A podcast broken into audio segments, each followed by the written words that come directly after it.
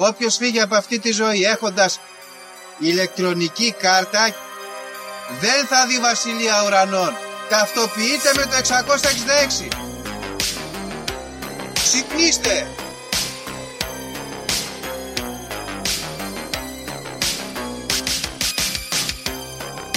Αν διαβάζεις ας πούμε τα σύμπαντα είναι άπειρα. Εγώ σου λέω είναι 7. Γιατί; Γιατί αυτές είναι οι γνώσεις μου. Βαριά με τη συζήτηση για το αν είναι επίπεδο. Είναι επίπεδο τελείωσε. Και όποιος πιστεύει το αντίθετο δεν το συζητάμε.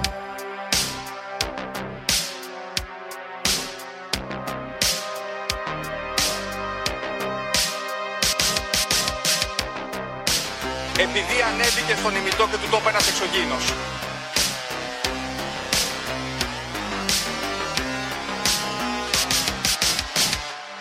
Πραγματική ιστορία κύριε Υπουργέ. Πραγματική ιστορία κύριε Υπουργέ. Πραγματική ιστορία κύριε Υπουργέ. Τσα, φίλες και φίλοι, και καλώς ήρθατε σε ακόμα ένα επεισόδιο του Conspiracy Club. Είμαι ο Γιώργος και όπως πάντα μαζί μου ο Δήμος. Δήμο. Γεια σου Γιώργο, γεια σας φίλες και φίλοι ακροατές και ακροάτριες. Νομίζατε ότι χαθήκαμε, επιστρέφουμε για άλλη μια φορά. Καλή χρονιά, χαρούμε το 2023. Καλή χρονιά, φίλες και Έχουμε φίλοι. να τα πούμε από πέρυσι. Από πέρσι. Χαχαχα. Boomer joke, μπράβο Δήμο. Ε, ναι, εντάξει. Δεν αργήσαμε πολύ. Όχι. Δύο εβδομάδες. Δύο εβδομαδούλες. Ε, εντάξει, τώρα την εβδομάδα εκεί του, ε, της πρωτοχρονιάς δεν δουλεύει κανένας. Την επόμενη εβδομάδα είχε έρθει ο Γιώργος εδώ Αθήνα. Για δουλειές.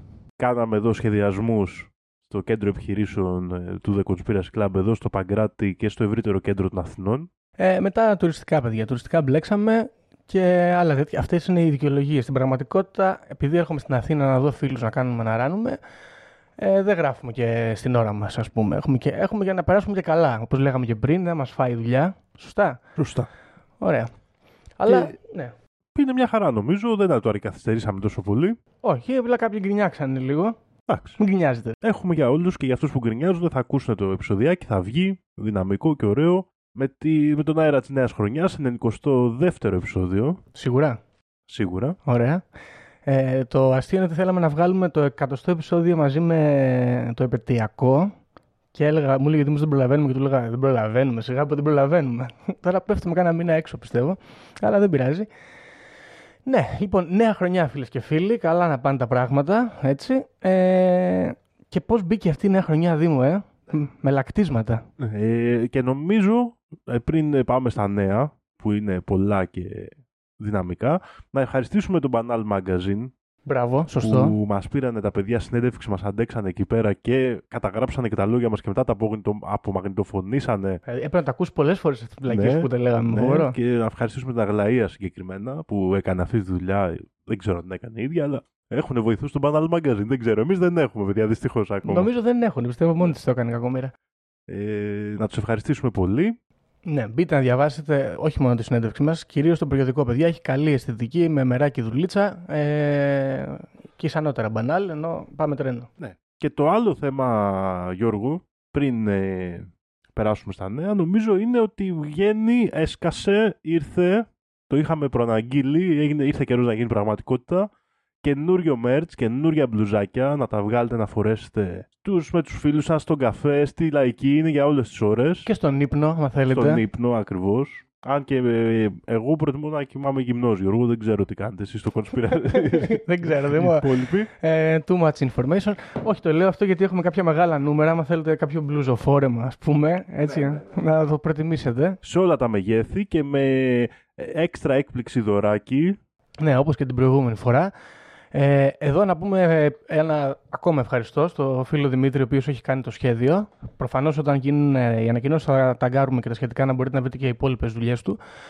Ε, λοιπόν, όπως και την προηγούμενη φορά, κάπως έτσι θα γίνει και εφέτο. Τα t-shirts είναι διαθέσιμα. Τα είχαμε από πριν τις γιορτές, αλλά για να γιορτάσουμε είπαμε να μην τα ανακοινώσουμε ε, τότε. Μπορείτε να μας στείλετε μήνυμα στα social media, στη σελίδα του Conspiracy Club ή στο Instagram ή στο Facebook και να κανονίσουμε την πίσνα, έτσι, να πάρετε το τρομερό αυτό τη shirt, το κοιμήλιο αυτό των merch Και αυτή τη φορά από πραγματικό καλλιτέχνη, όχι μαλακίες που φτιάχνω εγώ από εδώ από εκεί στα τέτοια. Σωστό. Που ένα καλλιτέχνη με μεγάλο έργο έτσι και στο χώρο του animation και λοιπά. Ο Δημήτρης, φοβερός. Θα μπείτε να δείτε και τις δουλειές του, θα τον ταγκάρουμε να τσεκάρετε. Θα γίνει χαμό, ήτσε. Ε, ναι, θα, καλά. Θα, βα- θα βάσω φωτογραφίες να δείτε και το σχέδιο προφανώς. Αλλά προκαταβολικά, εγώ λέω είμαι υπέρ. Είναι, ναι, είναι, είναι γαμό, τα- γαμό τα σχέδια, παιδιά. Πολύ ωραίο. Πώς θα πουλάμε, ρε Πούστη. και ε, business. ε. Και το άλλο, τι άλλο ήθελα να πω; Α, ναι, και όσοι ξέρετε από την προηγούμενη φορά, ισχύουν τα ίδια τιμολογιακά κλπ. Οι υπόλοιποι μηνυματάκια θα κανονίσουμε. ναι, ναι.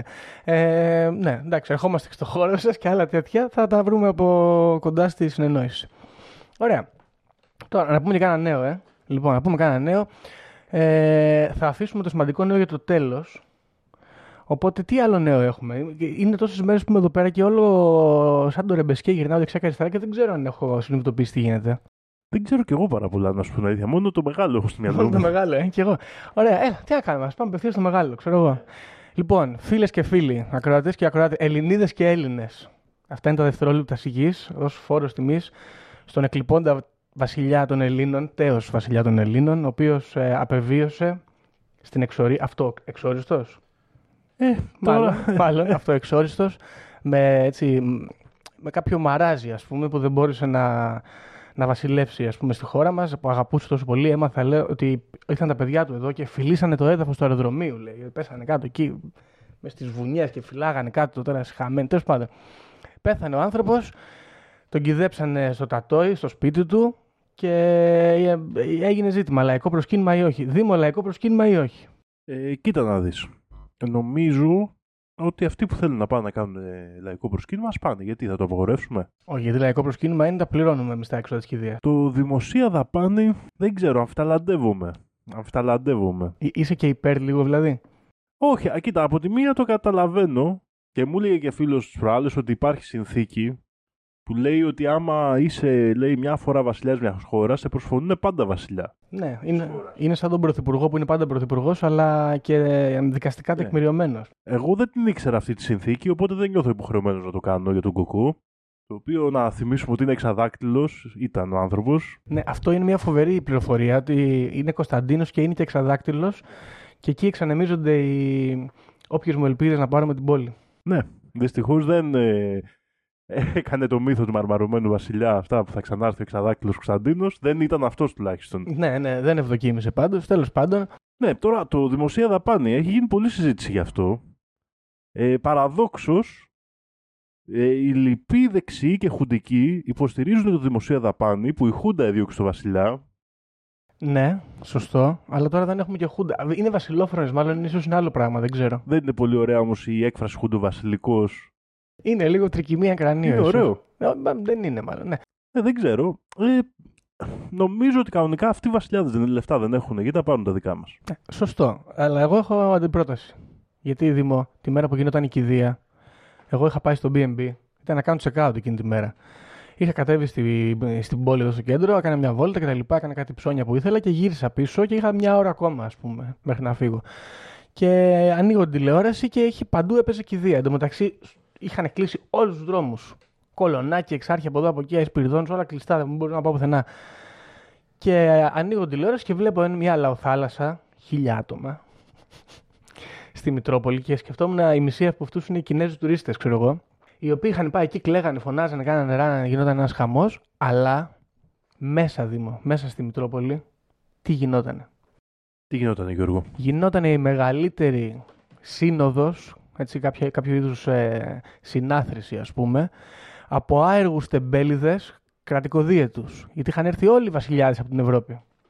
Και αν αυτό δεν είναι ωραίο, είναι, φο- βασικά δεν ξέρω τι είναι ωραίο. Και εκεί εγώ σκέφτηκα, εμείς γιατί δεν έχουμε ένα δικό μας έτσι, θεσμικά και κληρονομικά κρατικοδίαιτο τεμπέλη άεργο; Είναι ωραίοι αυτοί οι άεργοι, όπως παραδείγματος χάρη ο Χουάν Κάρλος, που έχει διαφύγει από την Ισπανία, Ναι, έχει κόντρα Γιατί- με κάποιον είδα εγώ επίσης. γιατί δεν τον θέλουν, ξέρω εγώ, να τον κυνηγάνε στην Ισπανία. Και έχει πάει κάπου στο Ντουμπάι, δεν ξέρω, στα Αραβικά Εμμυράτα, σε κάποια από αυτές τις χώρες. Και διαμένει εκεί, αλλά ήρθε. Ήρθε, εδώ. Ήρθε, ήρθε, γιατί κάτι ήταν θείος του, ξέρω εγώ. Τον πληρώνουν το Χουαν Κάρλος όμως. Ε, δεν θα τα παίρνει ακόμα, βασιλιάς είναι νομίζω. Το οποίο η Άννα Μαρία είναι αδερφή βέβαια. Αυτό έχουν κάποια συγγένεια Του με το Κουκού. δικό μας. Μπράβο, είναι, έχουν συγγένεια. Είναι αδερφή, ναι. Έχουμε δώσει και πρίκα εμείς σαν ελληνικό κράτος. Ναι, ό,τι μπορούμε, ό,τι μπορούμε. Πρέπει να θυμόμαστε πάντα εμείς ως Έλληνες και ως μια ε, τέλος πάντων ε, τάξη. Τι, ε, τι έγινε, κουκουέ, έγινε εδώ πέρα. Αλλά δεν ξέρω, άμα έχουμε άτομα της αστικής τάξης δεν τα επηρεάζει πολύ αυτό. Σας δεχόμαστε, αλλά είναι η πραγματικότητα. Ότι ας πούμε τα πρώτα διόδια στην Ελευσίνα φτιαχτήκαν για την μπρίκα της Φρυδερίκης. Της Φρυδερίκης και Της όλα. Φρυδερίκης, ναι, έτσι έχω ακούσει. Ναι.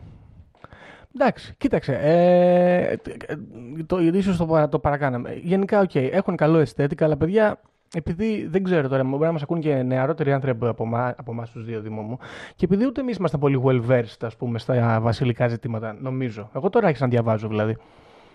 Ε, πρόκειται για μεγάλης γάγγραινας ε, πολιτικής και πολιτισμικής η βασιλεία στην Ελλάδα. Παίζει, ξέρω εγώ, ο Όθωνος να ήταν ο τελευταίος έτσι.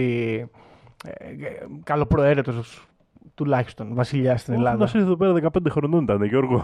Ναι, ήρθε εδώ 15 χρόνια και έλεγε Α, εδώ θα κάνουμε το Σοκράτη, ξέρω εγώ. Μέχρι εκεί πήγαινε όμως. Ε, οι άλλοι κάνανε καλά πράγματα. Κάνανε χούντα, ε, διαλύσαν την Ελλάδα στου πολέμους, εμφυλίους, παραλίγο να πάμε με τους Ναζί. Ευτυχώς αυτό αποφεύθηκε. Ε, πολλά καλά πράγματα, πολλά καλά πράγματα. Στις ειδήσεις δεν λέγανε αυτά. Λέγανε πιο ευχάριστα, τύπου ήταν ιστιοπλός. Και εντάξει, ό,τι μπορεί ο καθένας. Εντάξει, είναι μια περίεργη φάση αυτό με τη Βασιλεία. Εγώ, να πω την αλήθεια, τα ιστορικά τα μισό ξέρω. Δεν μπορώ να πω ότι τα ξέρω και πολύ καλά, ειδικά για τον Κοκό. Έχω λίγο κάποιους... Κάπως θολωμένα τα έχω στο μυαλό μου και με τη Χούντα πώς έγιναν ακριβώς τα πράγματα. Έφυγε στο τατό ή έκανε... Δεν χρειάζεται και να τα θυμόμαστε αυτή τη στιγμή, σε- τώρα που πέθανε ο άνθρωπος, να τον ε, θυμούνται οι δικοί του, να περνάνε καλά. Τι γεννηθήκαν σε μια τυχερή θέση στον κόσμο. Από αυτές που επειδή γεννήθηκες κάτι είσαι σημαντικός και έχεις αξία και έχεις ανέσεις. Δεν γεννιόμαστε όλοι έτσι, δυστυχώς. Ε, το μόνο που μπορούμε να πούμε, και το έχουμε ξαναφέρει και σε άλλο επεισόδιο έτσι, για να το κλείσουμε το ζήτημα, είναι ότι όταν θα συναντάτε φίλους γνωστούς από την κεντρική Ευρώπη και σας του παίζουν ιστορία, την Πανανία, είστε εσείς και τέτοια, θα τους λέτε ρε άι πάγαινε από εδώ που έχετε ακόμα βασιλιά. Έτσι. Γιατί εντάξει, aesthetically ωραία τα πράγματα να έχεις αυτούς τους άχρηστους τύπους, αλλά στην πραγματικότητα είναι πρόβλημα. Λοιπόν, και τώρα θα κάνουμε το εξής. Θα μετακινήσω αυτά εδώ. Γιατί δεν χρειάζεται να είναι από εκεί. Ωραία. Είτε στραβολέ μια σαν. Ωραία. Και τώρα λοιπόν, Δήμο μου, αφού αναλύσαμε το ζήτημα του Βασιλέα, του τέος Βασιλέα, ε, θα μιλήσουμε για το σημερινό μας θέμα. Και θα μιλήσουμε για άλλη μια περίπτωση βασιλείου και πώς συνομώτησαν κάποιοι για να εκθρονήσουν τη βασιλική οικογένεια για τους δικούς τους σκοπούς. Και θα μιλήσουμε λοιπόν για το πραξικόπημα που συνέβη στη Χαβάη και εκθρονίστηκε η βασιλική οικογένεια και από τότε ε, η Χαβάη σταμάτησε να είναι πλέον βασίλειο και μάλιστα εντάχθηκε και στις Ηνωμένες Πολιτείες Αμερικής. Τότε έγινε αυτό, όταν έπεσε και η βασιλική της οικογένεια; Ή- Και ήταν καλή επιλογή αυτό στο τέλος ή θα δούμε; Θα το κρίνουμε. Γιατί εδώ πέρα μπορεί να γίνει τρίπλα. τρίπλα. Ή μπορεί και να είναι κάπου στη μέση τα πράγματα. Θα δούμε. Λοιπόν, καταρχάς να πούμε ε, ότι η Χαβάη είναι ένα συμπλήγμα νησιών το οποίο βρίσκεται στον Ειρηνικό ωκεανό ε, και όπως ε, λέγαμε και πριν είναι, μάλλον θεσμοθετήθηκε ως βασίλειο ε, το 1886 στη δυναστεία Καμεαμέα, όπως λέγαμε. Καμεχαμεχά, ναι, συγγνώμη. Εδώ θα, θα, γενικά θα μπλέξουμε λίγο με τα ονόματα. Θα μπλέξουμε λίγο με τα ονόματα. Λοιπόν, ε, πρω- πρώτος βασιλέας, Ω, έκανα λάθος την ημερομηνία, Δήμο, είδες. 1795, ακόμα πιο παλιά.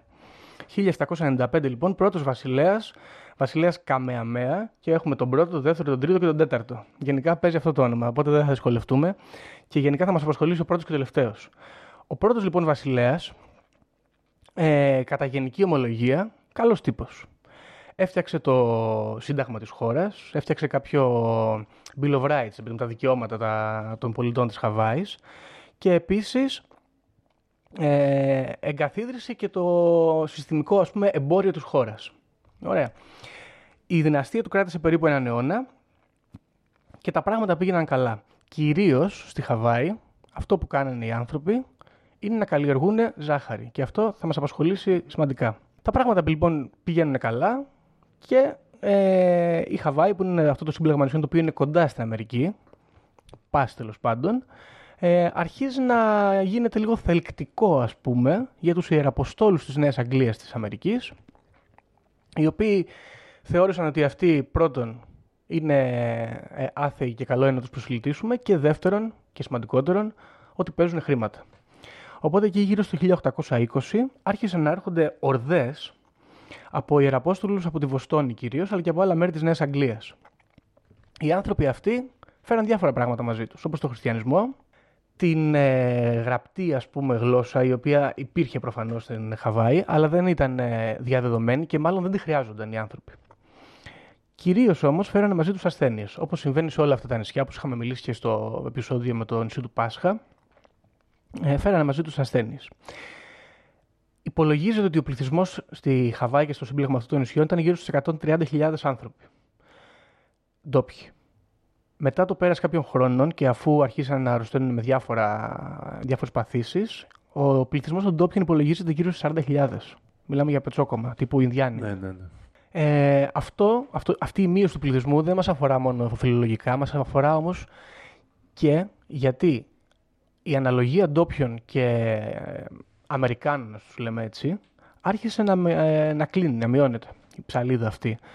Και φτάνουμε σε ένα σημείο όπου οι Ιεραπόστολοι, οι Αμερικάνοι, αποτελούν μία μειονότητα, αλλά όχι τόσο μικρή και επίσης πάρα πάρα πολύ δυνατή. Γιατί; στη Χαβάη δεν υπήρχε κανένας νόμος ο οποίος όριζε το πώς θα, ε, θα κατέχουμε ας πούμε τη γη. Δεν υπήρχαν νόμοι ιδιοκτησίας. Ε, μπορούσες να έχεις το σπίτι σου, μπορούσες να καλλιεργήσει, αλλά δεν σου άνοιγε η γη. Έρχονται λοιπόν οι φίλοι μας οι Αμερικάνοι, οι οποίοι είναι Ευρωπαίοι και ξέρουν από αυτά, και ουσιαστικά τους φέρνουν ένα είδος άτυπης φεουδαρχίας. Γιατί αρχίζουν να παίρνουν να, τα, τα κομμάτια γης τα οποία θεωρούσαν και πιθανότατα να ήταν κιόλας τα πιο γόνιμα και να ισχυρίζονται τέλος πάντων ότι τους ανήκουν. Αυτό ήταν κάτι το οποίο ήταν αρκετά έτσι, contradictory ας πούμε, την, ε, τον πολιτισμό των ε, ντόπιων και για να μην δημιουργηθούν εντάσεις, άρχισαν να πιέζουν τον βασιλιά να αλλάξει το σύνταγμα και τους νόμους και να είναι πλέον θεσμοθετημένοι.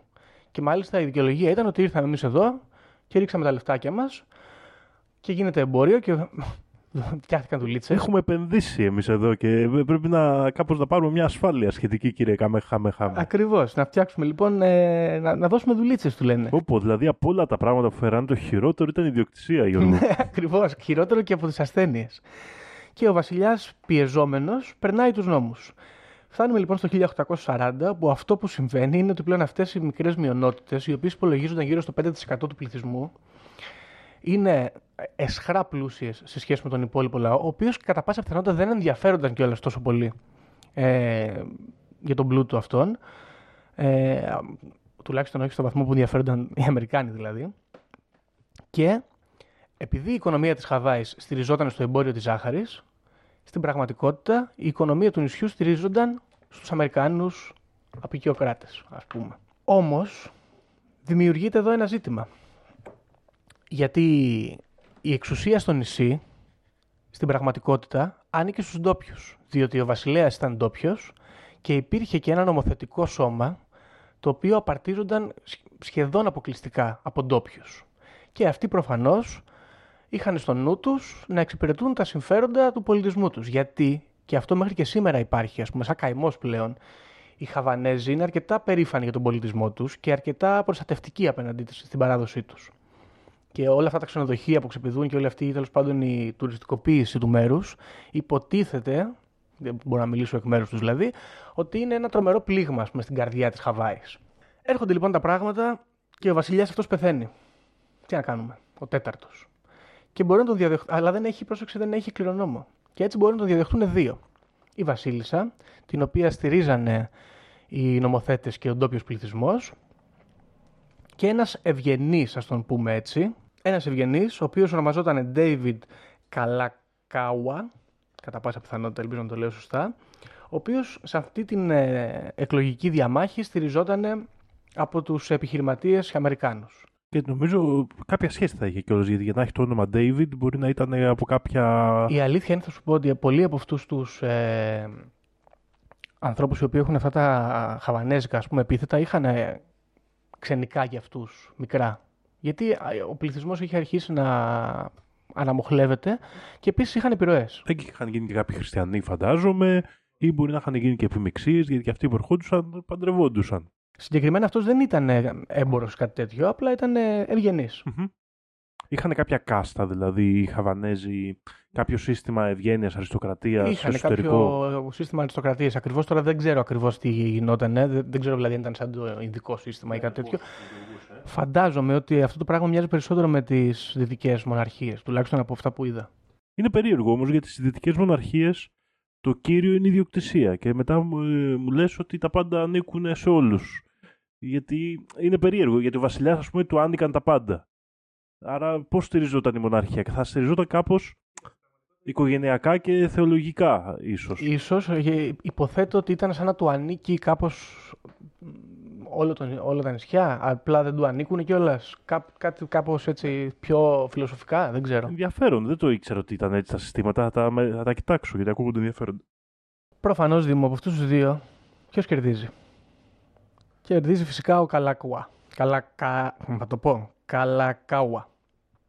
Ο οποίος μάλιστα όταν ορκίζεται έχει, επειδή γίνονται αναταραχές, γιατί όλος ο πληθυσμός ήθελε προφανώς τη Βασίλισσα, ε, εξασφαλίζει και την προστασία του Αμερικανικού κράτους για να στηρίξει ας πούμε την κυβέρνησή του.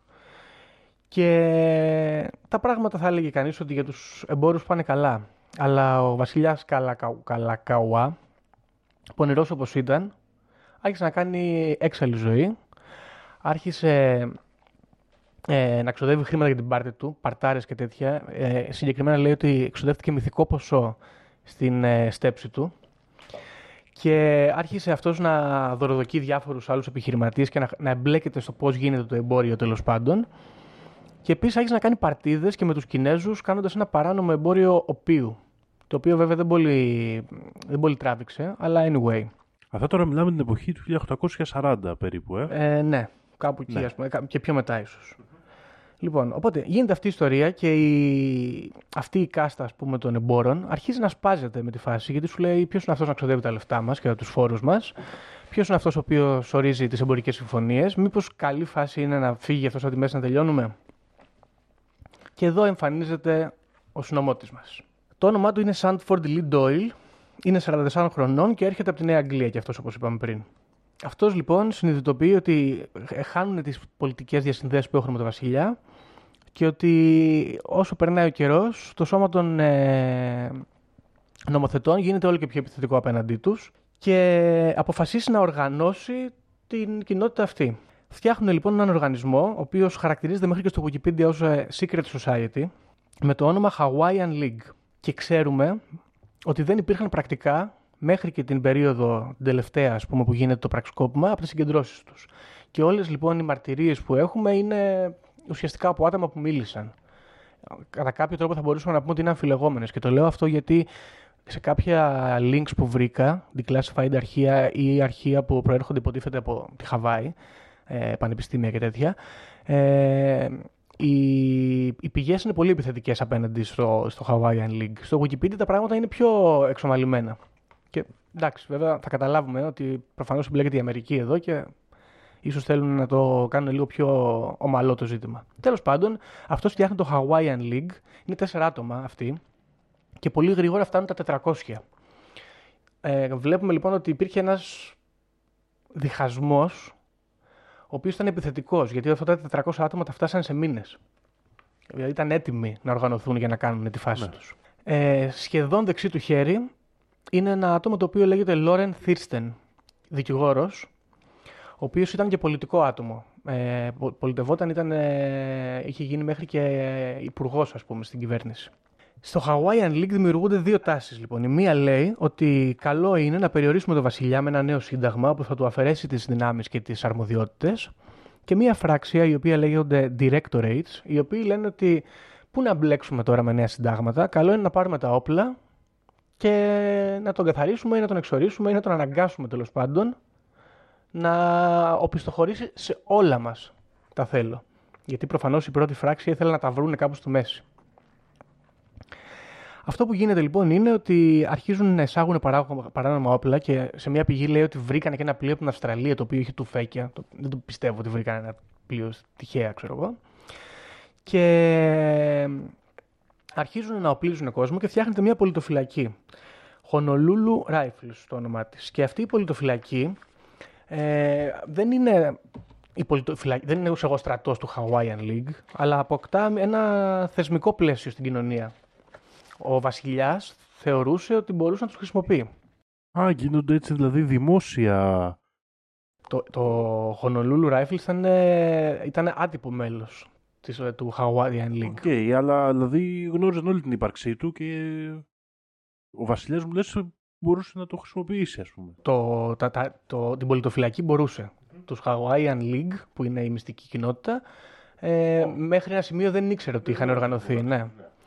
Αυτοί λοιπόν φτιάχνουν ένα, καταστρώνουν ένα πλάνο, το οποίο ήταν πολύ επιθετικό και βλέπουμε εδώ ότι το, η Directorates, η πιο εξτρεμιστική φάση μέσα στο Hawaiian League, ε, υπερισχύει και το πρώτο πλάνο λοιπόν που είχαν είναι να δολοφονήσουν τον βασιλιά. Απλά πράγματα. Και μάλιστα μαζεύονται όλοι μαζί και τραβάνε κλήρο. Και μάλιστα ο κλήρος πέφτει στον ε, ιδρυτή, τον Ντόιλ, ο οποίος ήταν με τους πιο μετριοπαθείς τύπους και τη μέρα που ήταν να γίνει η δολοφονία του βασιλιά, αυτός κοιοτεύει και το πλάνο κάπως καταραίει. Ο βασιλιάς όμως κάποια στιγμή αρχίζει να καταλαβαίνει ότι αυτοί έχουν αρχίσει να οργανώνονται και να γίνονται πραγματάκια, οπότε προσπαθεί να λάβει μέτρα. Και η πρώτη του ιδέα είναι να φτιάξει ένα, ε, μια συνομοσπονδία κρατών με όλα τα νησιά που βρίσκονται στον Ειρηνικό ωκεανό και μάλιστα κάνει και μια συγκέντρωση με τον βασιλιά των Σαμόα. Και τα πράγματα είναι ψηλοέτοιμα να γίνουν. Ωραία. Ε, όταν το αντιλαμβάνονται αυτό οι Hawaiian League, καταλαβαίνουν ότι δεν μπορούν να δώσουν τέτοια δύναμη Δεν πάει άλλο. ναι, στο βασιλιά, γιατί θα εμπλακούν άλλα κράτη. Ε, θα φτιαχνόταν μια μεγάλη πολυνησία μετά που δεν ήταν εύκολο να την επηρεάσουν. Ναι, είναι διαφορετικό να δολοφονήσει ξέρω εγώ, τον Γκάιζερ και διαφορετικό να δολοφονήσει τον πρόεδρο του Ευρωκοινοβουλίου, ας πούμε. Ε, οπότε παίρνουν μια πιο δραστική ε, τροπή τα πράγματα και πηγαίνουν στο βασιλιά και τους ζητάνε να, να ουσιαστικά να υπογράψει το νέο σύνταγμα. Ο σκοπός εδώ είναι, και αυτό είχαν σκεφτεί, ότι θα πάνε με τη μετριοπαθή τάση και θα περιμένουν από τον βασιλιά να κάνει κάτι δραστικό και να δημιουργηθεί μια αναταραχή στην οποία, ρε παιδί μου, θα επικρατήσει τέλος πάντων η πιο ριζοσπαστική ιδέα. Ο βασιλιάς νιώθει αρκετά χαλαρός με την ιδέα αυτή, γιατί λέει εντάξει, αυτοί είναι κάποιοι τύποι που έχουν λεφτά και εμπόριο, αλλά εγώ έχω το Royal Guard μου, έχω το, το- την αστυνομία, έχω και τα Honolulu Rifles και δεν έχω πρόβλημα. Οπότε ένα πρωί οι Hawaiian League ουσιαστικά κάνουν μια πορεία προς το η βασιλική οικία ή το κτίριο τέλος πάντων της κυβέρνησης και ο βασιλιάς έχει βγάλει τους ε, βασιλικούς φρουρούς απ' έξω και το Honolulu Rifles. Και όταν φτάνουν αυτοί εκεί πέρα, οι Honolulu Rifles μπαίνουν μαζί τους μέσα στο κτίριο. Ε, σαστίζει λοιπόν ο βασιλιάς και καταλαβαίνει ότι τα πράγματα έχουν ψηλοτελειώσει. Αυτοί λοιπόν του παρουσιάζουν ένα σύνταγμα έτοιμο. Δεν κάθονται να συζητήσουν και ουσιαστικά επικρατεί η τάση των directorates χωρίς να χρειάζεται να τον σκοτώσουν. Δεν γίνεται διαπραγμάτευση συντάγματος, αλλά παρουσιάζεται ένα έτοιμο κείμενο. Και ο βασιλιάς, βλέποντας ότι αυτό το πράγμα δεν μπορεί να το αποτρέψει, υπογράφει. Τώρα, τι λέει αυτό το κείμενο; Αυτό το, καταρχάς αυτό το σύνταγμα λέγεται Bayonet Constitution, γιατί υποτίθεται ότι το υπέγραψε υπό την απειλή των όπλων. Αρχικά, ε, διαλύεται η κυβέρνηση.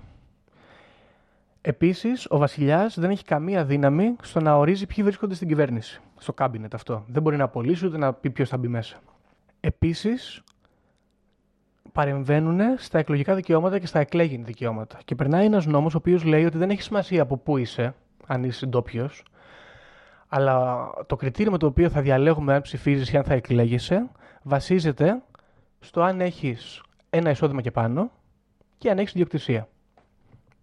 Φυσικά, ε, αυτό το πράγμα στερεί το εκλογικό δικαίωμα από πολύ μεγάλο πληθυσμό ντόπιων κατοίκων και ε, στερεί και την ε, η πιθανότητα να γίνει το εκλογικό σώμα όπως ήταν παλιά.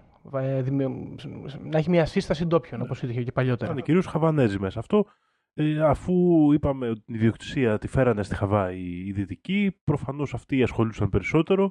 Προφανώς είχαν και το μεγαλύτερο μέρος της ιδιοκτησίας, άρα ουσιαστικά περάσανε έναν εκλογικό νόμο που έλεγε ότι θα ψηφιζόμαστε μεταξύ μας λίγο πολύ. Ακριβώς, ναι. Λοιπόν, αυτό που συμβαίνει είναι ότι η επόμενη κυβέρνηση είναι ουσιαστικά η Hawaiian League μαζί με κάποιους άλλους ντόπιους, αλλά η πλειοψηφία είναι δική τους και ο βασιλιάς είναι λίγο puppet στην ιστορία. Είναι μια μαριονέτα. Και συνέχισε τουλάχιστον τα πάρτι του άνθρωπος. Ε, υπο... Δεν ξέρω, αλλά υποθέτω πως όχι, Δήμο μου. Δηλαδή, Κόψανε φάνα- και τα λεφτά. Του κόψανε και τα κονδύλια. Μαλακία. Ε, Ευτυχώς όμως οι καλοί Χαβανέζοι, οι οποίοι μάλλον είναι ε, party animals, κάνανε, προσπαθήσαν τουλάχιστον να κάνουν δύο πραξικοπήματα ε, για να ανατρέψουν ε, την κατάσταση αυτή και αυτό το σύνταγμα, αλλά και τα δύο δεν ξεκίνησαν καν. Ωραία. Ο συγκεκριμένος, ο Καλακάουα, είναι άρρωστος και 3,5 χρόνια μετά τον Bayonet Constitution φυγαίνει, φεύγει, πηγαίνει στην Καλιφόρνια για να πάει σε κάποιο νοσοκομείο, ας πούμε, γιατί είχε κάποια ασθένεια στο ύπαρ. Και σε ηλικία 54 χρονών πεθαίνει. Ωραία. Να πούμε και σε αυτό, γιατί ξέχασα να το πω, ότι σε ένα από τα πραξικοπήματα που έγιναν, προσπάθησαν να βάλουν την αδελφή του, την Λίλη Ουκαλάνη. Ε, αυτή δεν δέχτηκε όμως καν τη δεύτερη φορά να συμμετέχει στο πραξικόπημα, γιατί θεώρησε ότι δεν έχει τη δύναμη να κάνει κάτι εναντίον τους. Αυτό που συμβαίνει όμως τώρα είναι ότι αφού πεθαίνει αυτός, η Λίλη Ουκαλάνη τον διαδέχεται. Είναι 52 ετών αυτή και ο αδελφός της ήταν 54 όταν πέθανε. Και με το που ορκίζεται, το πρώτο πράγμα που κάνει είναι να απολύσει όλη την κυβέρνηση. Ε, Όπως καταλαβαίνεις, αυτό ήταν αντισυνταγματικό. Ήταν αντισυνταγματικό. Και ξεκινάνε αναταραχές. Γιατί ε, με το γράμμα του νόμου υποτίθεται ότι αυτό που έκανε ήταν αντίθετο στον Bayonet Constitution. Όμως η, η κατάσταση πάει στα δικαστήρια και ας πούμε το αντίστοιχο ΣΤΕ αποφασίζει ότι έχει κάθε δικαίωμα. Γιατί το επιχείρημά της ήταν ότι η προηγούμενη κυβέρνηση ήταν ορισμένη από τον αδελφό της, γιατί όντως τους όρκησε. Καλή ώρα όπως ο Κωνσταντίνος στη Χούντα, που λέγαμε και πριν. Και τώρα που πέθανε, πρέπει να ορκίσουμε καινούριους. Και όντως αυτή ε, φτιάχνει ένα καινούριο κάμπινετ. Βρήκε ένα παραθυράκι, ας πούμε, στο Σύνταγμα αυτή που είχε μια νομοτυπία, ας πούμε. Ακριβώς. Φτιάχνει λοιπόν ένα καινούριο κάμπινετ το οποίο είναι λίγο πιο φιλοντόπιο. Ε, και από ό,τι διάβασα, η... χάνουν την πλειοψηφία η Hawaiian League μέσα στο σώμα των νομοθετών και τα πράγματα είναι κάπως ισορροπημένα. Προφανώς αυτό δεν κάθεται καλά και γενικά όλα τα μέλη και κυρίως ο Λόρεν Θέρστιν είναι έξαλλος με την ε, Βασίλισσα και στο μυαλό του έχει ότι θα κάνει ό,τι μπορεί για να την αποτρέψει. Ο δικηγόρος, έτσι. Ναι, ο, ο ριζοσπαστικός τύπος ναι. του Hawaiian. Πιθανόν να είναι και από τους κύριους συγγραφείς του Bayonet Constitution. Κατά πάσα πιθανότητα. Του συντάγματος της Ξυφολόγχης. Του συντάγματος της Ξυφολόγχης, ακριβώς. Λοιπόν, τι γίνεται τώρα. Το 1892 Φεβρουάριος, ε, αυτό που συμβαίνει είναι ότι το Hawaiian League συνεδριάζει για να δει πώς ακριβώς θα μπορέσει να αντιμετωπίσει την κατάσταση αυτή, την, ο- η οποία ουσιαστικά τους έχει ε, πάρει τον έλεγχο από τα χέρια η Βασίλισσα. Και αποφασίζουν ριζοσπαστικά ξανά ότι μία είναι η λύση, καλύτερη, να μας... Ε, άνεξ, πώς λέγεται στα ελληνικά η λέξη άνεξ; Να το πάρω, να το καταλάβω. Ναι, να μας καταλάβουν οι Αμερικάνοι. Μμμ. Κάτι- Μια, να, μια ωραία ιδέα. Και στο κάτω-κάτω Αμερικάνοι είμαστε, φαντάζομαι να είπαν στα μυστικά τους ε, α- αρχηγεία. Ε, η ιδέα λοιπόν είναι ότι θα παρουσιάσουν στους Αμερικάνους ένα πλάνο, στο οποίο θα λέει, θα γίνει, η, η- τα νησιά της Χαβάης θα γίνουν μέλος της, ε, του κράτους της Αμερικής και τι κερδίζετε εσείς με την εμπλοκή σας; Προφανώς θα έχετε πολιτική δύναμη στο μέρος. Δεύτερον, θα έχετε ακόμα μεγαλύτερη εμπορική πρόσβαση, διότι υπήρχαν ε, δασμοί. Και εμείς θα δεσμευτούμε ότι θα τους καταργήσουμε. Α, και γι' αυτό τώρα οι Αμερικάνοι βάζουν παντού ζάχαρη, μέχρι και στα ψωμάκια του μπέργκερ ζάχαρη βάζουν. Είδες. Ε, ε, δεν ξέρω, γιατί αυτό ίσως είναι για άλλο επεισόδιο. Η συνωμοσία της ζάχαρης. Λοιπόν, αφού λοιπόν συγκεντρώνονται και αποφασίζουν όλοι μαζί ότι αυτό είναι μια πάρα πολύ καλή ιδέα, αυτό που συμβαίνει είναι ότι ο Θέρστεν φεύγει και πάει ντουγρού Αμερική. Συγκεκριμένα τότε στην Αμερική κα- δεν, δε- ε, ε, συνέβαινε κάποιο πολιτικό δρόμενο πολύ μεγάλο, ε, τύπου σαν, σε- σαν συνέδριο, φαντάσου, τύπου G8. Αλλά στα, στα πολιτικά της Αμερικής. Και αυτός με την πρόφαση λοιπόν ότι γίνεται αυτό, πάει προς Σικάγκο. Και στα μισά της διαδρομής αλλάζει πορεία και πηγαίνει DC. Και στο DC συναντάει έναν άνθρωπο με το όνομα John L. Stevens, ο οποίος είναι ο Minister of Hawaii, ας πούμε. Ένας άνθρωπος ο οποίος ήταν τοποθετημένος για τα ζητήματα της Χαβάης. Γιατί υπήρχε στην κυβέρνηση του ΝΙΠΑ. Προφανώς γιατί η, η Χαβάη, η οποία είχε από ό,τι κατάλαβα προξένους από πάρα πολλές χώρες, ήταν ε, ε, εμπορικά συνδεδεμένη με την Αμερική κατεξοχήν, πώς είσαι εσύ με τους Γερμανούς ας πούμε τώρα, ε, και επίσης είχαν μια, μια μειοψηφία η οποία πλέον έφτανε σε πολύ μεγαλύτερο ποσοστό από το 3% και ήταν, ε, τι να σου Και- πω, σχεδόν puppet state. Άρα, ας πούμε. κατά μία έννοια, εντάξει, το ζητήσανε αυτοί. Αλλά οι όπως άλλοι ήταν καταλαβαίνω, έτοιμοι. Αλλά οι άλλοι είχαν τα βλέμματά τους στραμμένα. Το Ε, κοιτούσαν εδώ, το θέμα. Θα καταλάβεις. Πάει λοιπόν αυτός και βρίσκει τον Τζόνι Ελ Stevens και του λέει: Έχουμε αυτή τη φανταστική ιδέα. Πώς σας φαίνεται να έρθετε να μας κατακτήσετε; Και του λέει ο Ελ Stevens: Πάρα πολύ καλή ιδέα σου, μου φαίνεται. Για πάμε στο δίπλα δωμάτιο. Και πηγαίνουν στο δίπλα δωμάτιο, όπου συναντάει τον ε, γραμματέα εξωτερικού, ας πούμε, τον υπουργό εξωτερικών, ε, James Blaine, ο οποίος του λέει και αυτός, «Hm, όντως είναι καλή ιδέα αυτή εδώ πέρα. Τώρα που το λες, Ναι. Για πάμε στο δίπλα δωμάτιο. Και στο δίπλα δωμάτιο συναντάνε τον Υπουργό ναυτι... ξέρω εγώ, Ναυτικού. Ε, ναι, όχι ναυτιλίας, του πολεμικού ναυτικού. Ο γραμματέας του πολεμικού ναυτικού. Ε, ο Μπέντζαμ. μ, Ναι. Ναι, τέλος πάντων. Και του λένε: Έχουμε μια φανταστική ιδέα. Πώς σου φαίνεται να κατακτήσουμε τη Χαβάη και να κάνουμε και μια πολεμική βάση εκεί του ναυτικού μες στη μέση του ωκεανού κτλ. Και λέει αυτός, ναι, γιατί και με το, με το Pearl Harbor καλή ιδέα ήταν και δεν τα πολύ βρίσκαμε. Γιατί η αλήθεια είναι ότι διαπραγματευόντουσαν το Pearl Harbor οι Αμερικάνοι και δεν το δίνανε οι Χαβανέζοι με το φόβο ότι θα γίνει annexation στο τέλος. Ο γραμματέας του ναυτικού πηγαίνει στον πρόεδρο και του λέει «Πρόεδρε, αυτή εδώ η ιδέα πώς σου φαίνεται». Και ο πρόεδρος λέει «Είμαι πολύ ευχαριστημένος με την κυβέρνηση γιατί συμφωνώ και με τους τέσσερις σας». Ωραία. Καταστρώνεται λοιπόν ένα σχέδιο και αποφασίζουν ότι δεν μπορούν να εμπλακούν πραγματικά στην, στην πολιτική ενός ξένου κράτους, αλλά αυτό που θα κάνουν είναι ότι θα πάρουν ένα πλοίο, ένα destroyer, ένα μικρό πλοίο, μια φρεγάτα ας πούμε, θα τη στείλουν ε, έξω από την Χαβάη και θα περιμένει σε περίπτωση που συμβούν αναταραχές οι οποίες φέρνουν σε κίνδυνο την περιουσία όλων αυτών των αμερικανικών μειονοτήτων. Και η, Hawa- η Hawaiian League, η οποία είχε μετονομαστεί σε Committee of Safety τότε, ε, έχει ουσιαστικά ένα ρόλο και μία δουλειά. Να δημιουργήσει μία αναταραχή.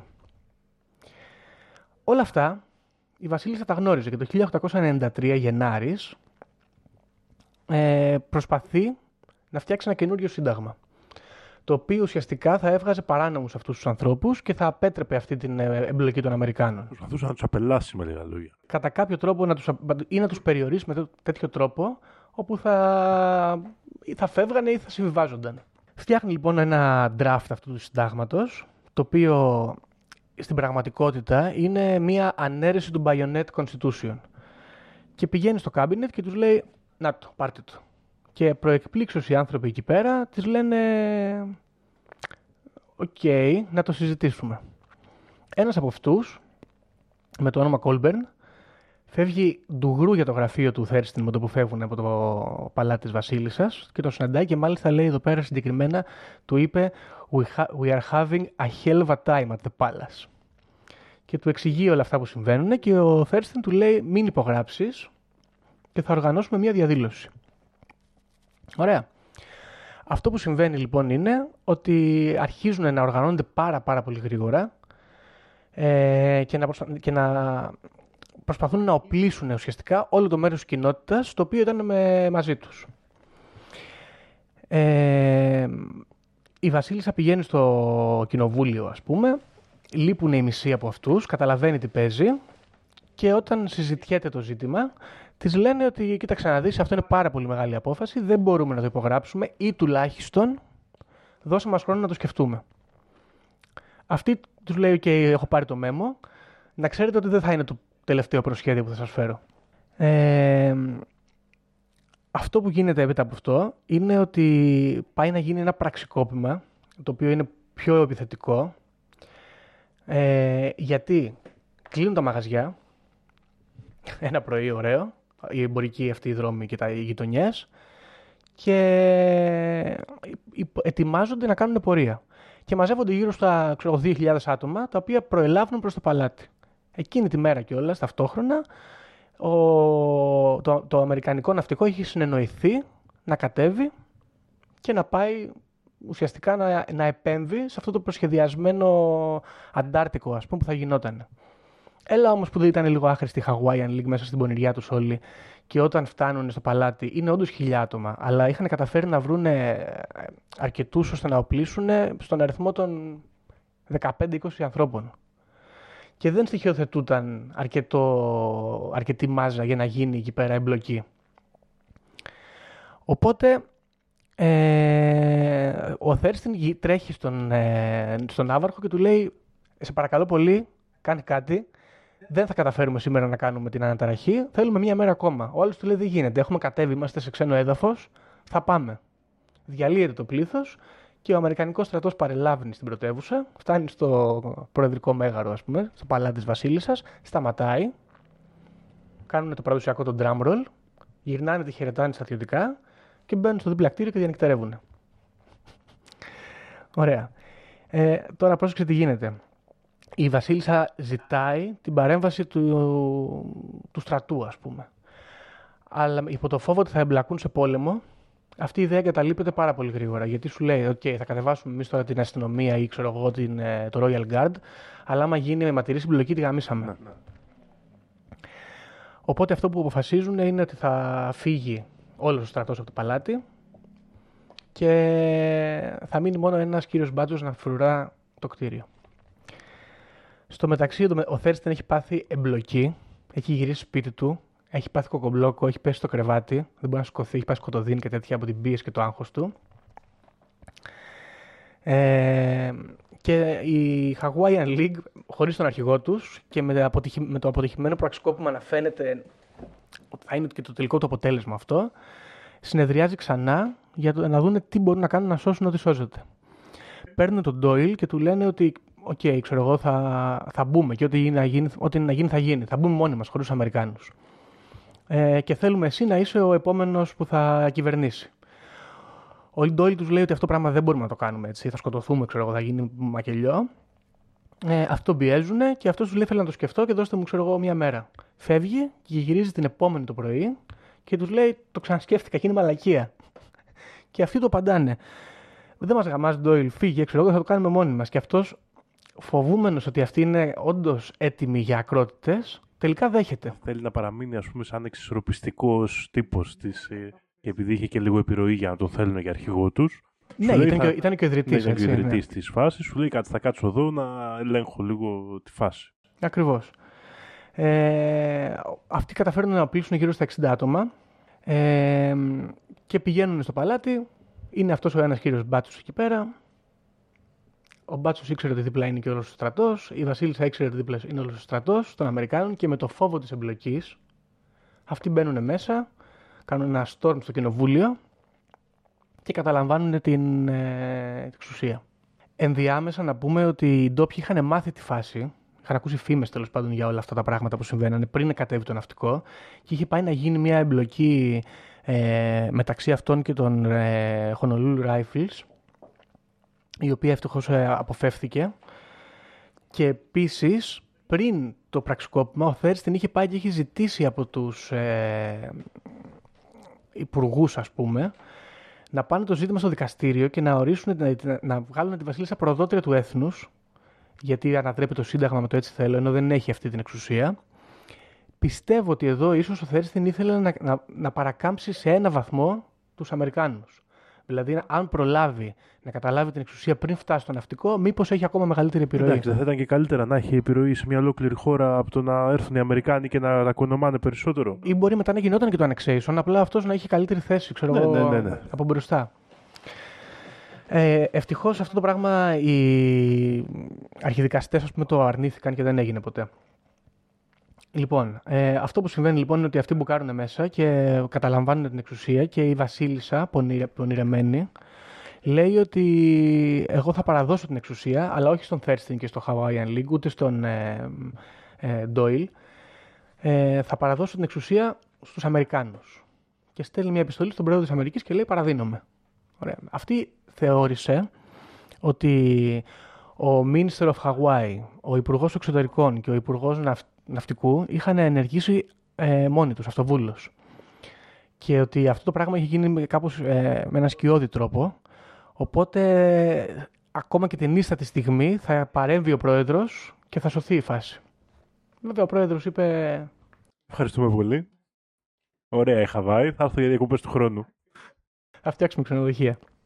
Της παραδίδει, παραδίδεται λοιπόν εκεί ένα σύνταγμα, το οποίο είχε γράψει ο Θέρστιν από το κρεβάτι του πόνου εκεί με τα πολλαπλά εγκεφαλικά που είχε πάθει και ουσιαστικά η φάση πλέον λίγη.